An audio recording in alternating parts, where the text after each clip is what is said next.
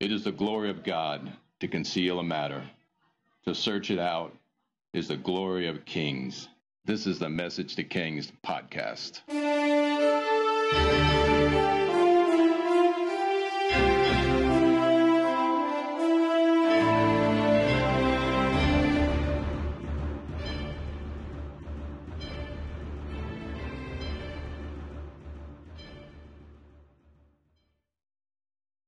Episode 95 The Ark of the Covenant and the Fear of the Lord. Can you remember a good ways back when we said there was a few things you just don't mess around with in the Old Testament?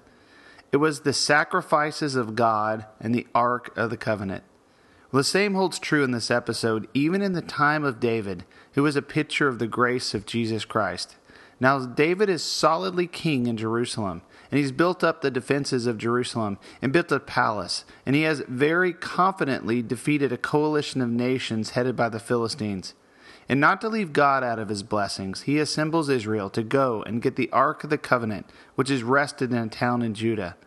But in the process, David makes a fatal error, and we see the spirit of the fear of the Lord at work in the land.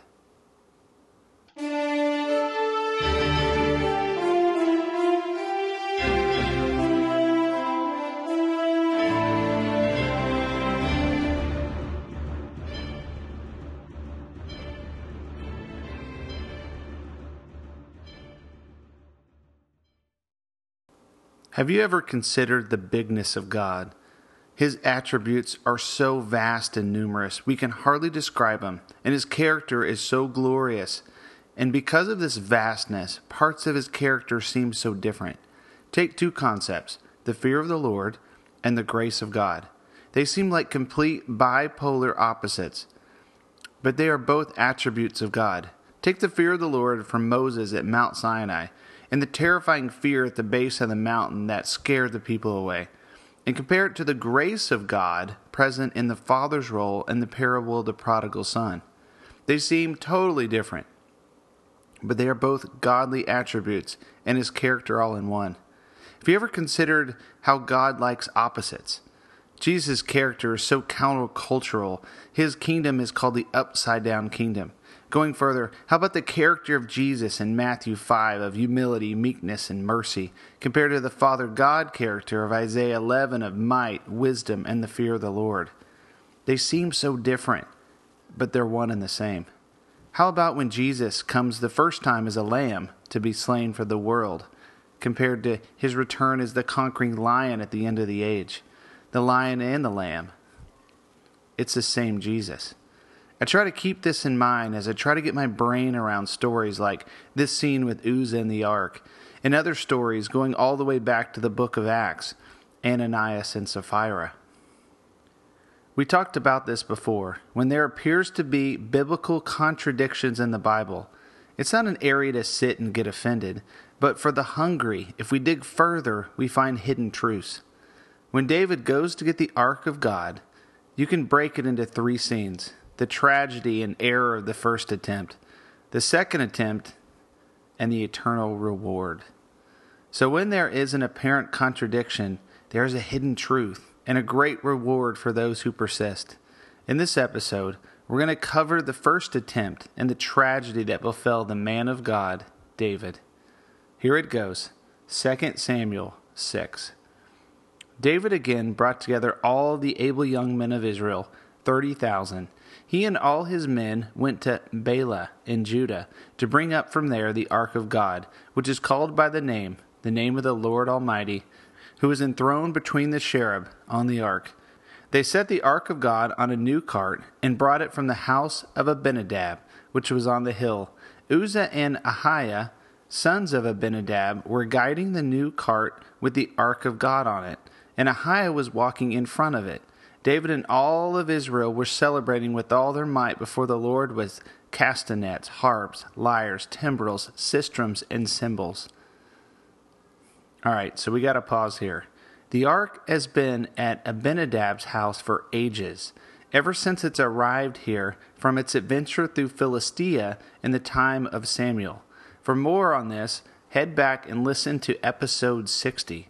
I mean, we've come almost 35 episodes since this ark parked itself at Abinadab's house.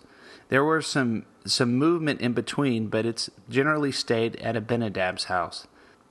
So if you want to go back and head back there, it's easier to go the website and look for episode 60 under Samuel.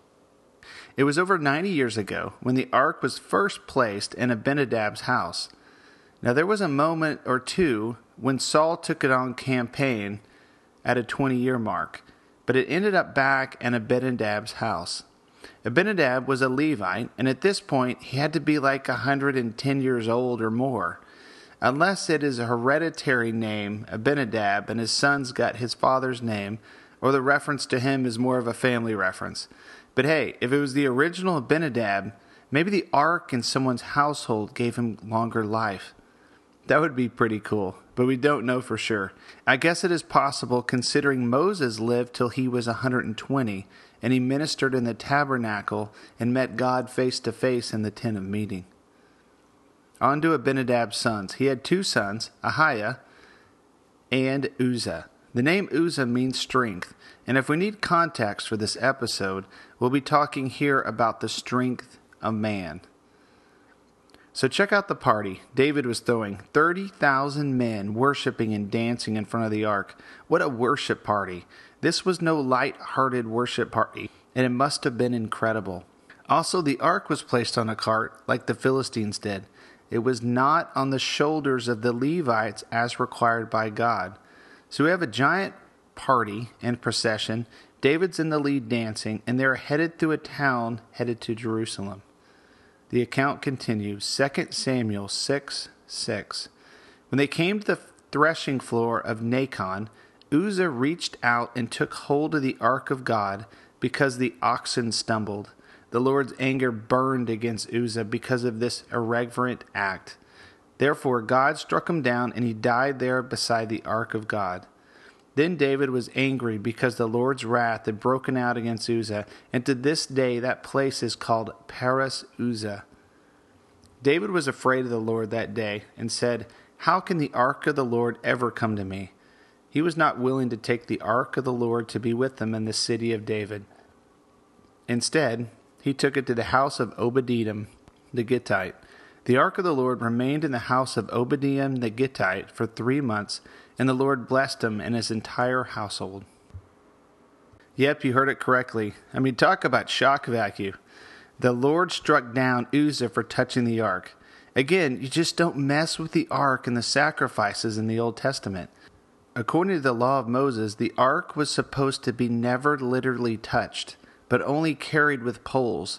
So when Uzzah, who grew up with the ark in his household, touched it, he died just like those in Philistia and those in Beth Shemesh who looked into the ark unlawfully. But being honest here, this account challenges me because we have an added benefit of looking back in time with the eyes of grace, and times like this are hard to understand. So, for this reason, I've scoured commentaries that I can find. I've read or listened to eight different commentaries, and six of them from the Blue Letter Bible app on the iPhone. Those are actually audio commentaries to get some fresh extra data to share with you. A few of them had some fresh insights. I'll share them with you.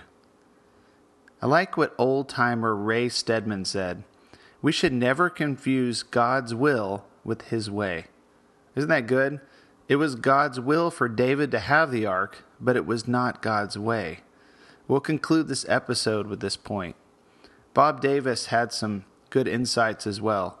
He said the ends don't justify the means. We should never do the right thing, but the wrong way. So David was in the right by pursuing the ark, but he failed to inquire of God as the means of his action. He was completely reliant upon God in the battles previously, but in the case of the ark, he was careless and someone paid the price. To conclude this episode of Message to Kings, I want to tell a personal story and come back to Ray Stedman's remarks. About three years back, I was pondering this scene because it was eating at me. I wasn't bothered as much about Uzzah dying as much as the fact that David in his worship and relationship had exceeded the Old Testament understanding of God. After all, God could have killed him back when he ate the showbread a while back. I seriously doubt if God would have killed David if he touched the ark, because his relationship and love and grace for David was so much greater than the law of Moses. Why Uzzah and not David? And along this line of thinking, I was at a neighbor's bar mitzvah. And I had a moment alone with the rabbi, and we talked about the Bible and had a great time. And I asked him why David was able to eat the showbread back before the chaos at Nob. His answer astonished me, and I believe it was right on. He said there must have been a special grace on David. In the next episode, we will clearly see this special grace accelerate despite this awful mistake and the lack of grace apparent at the moment. So, this account challenges me, and it really should challenge you as well. I compare it to a family scene we had a few years ago. We decided to have a worship night in our home, and Janelle and I would worship, and the girls would dance and, and do whatever they do. And it was winter, and we had a fire going in our fireplace. My five year old at the time lost her footing and was fooling around, flipping around, and was flung towards the fireplace. Fortunately, we have glass covering the fireplace, but she went hands first into the glass. She ended up okay, but her hands were in pretty bad shape for a few days. Fire creates a tremendous amount of heat. It is the general physical properties of fire. Despite the positives of fire and the warmth it brings to a house, we have a lot of respect for fire because we know it's dangerous and harmful, and we cannot be careless around any fire. It was the same in this account with David. There was physical rules set in place by God to prevent men from harming themselves with something as powerful yet dangerous as the Ark of the Covenant. Men always should take heed when God blesses us but provides warnings as to the extent of the use and purposes of these blessings. The ark was God's presence and power, but no one was to touch the ark. So, to wrap this up, Ray Stedman said, We should never confuse God's will with his way. Uzzah means strength. When the oxen stumbled, Uzzah, in his own strength and the strength of man, and the ignorant strength of the flesh reached out to help the God of the universe. Bad move, Uzzah. David takes the blame as their leader, for he was in God's will, but his method and way was wrong. The carrying of the Ark of the Covenant was a type and picture of the presence of God being carried, but more or less hovering over the priest of God.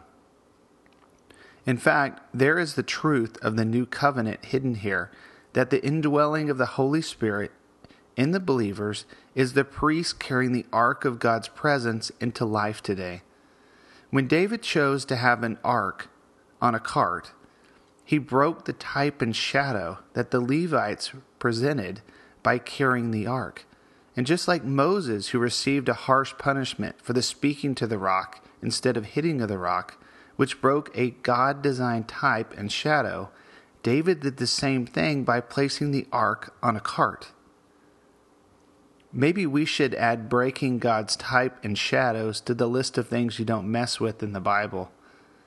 Maybe our list should now be you really don't mess with the sacrifices of God, the Ark of the Covenant, and God's types and shadows. Rounding this out even more, where in your life do you have this challenge? You're in God's will, and you know His will for you, but you are lacking the way to perform what He wants of you. The answer lies in the way you achieve His will. This only comes through relationship with Jesus. Ask and you will receive. It's promised. Seek and you will find. Knock and the door will be open to you. He has the perfect will and way for your life.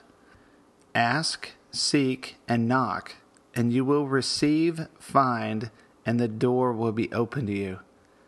Proverbs 16:3 Commit to the Lord whatever you do, and he will establish your plans.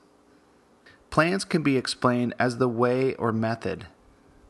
David failed to commit his plans to the Lord, and it was not a success.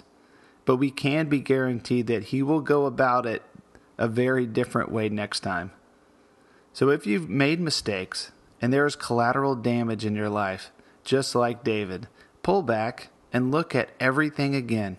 Pray about it and determine not just the will of God in the situation, but the way and the actions that are required for this to be a success.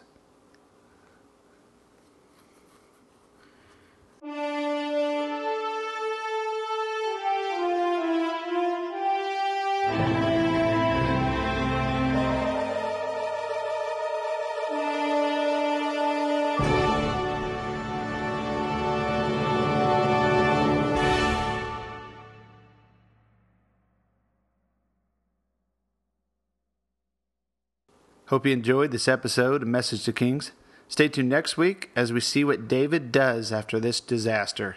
Feel free to visit the website, messagetokings.com, and leave a comment or question, or if you want to chat, email us at messagetokings at gmail.com.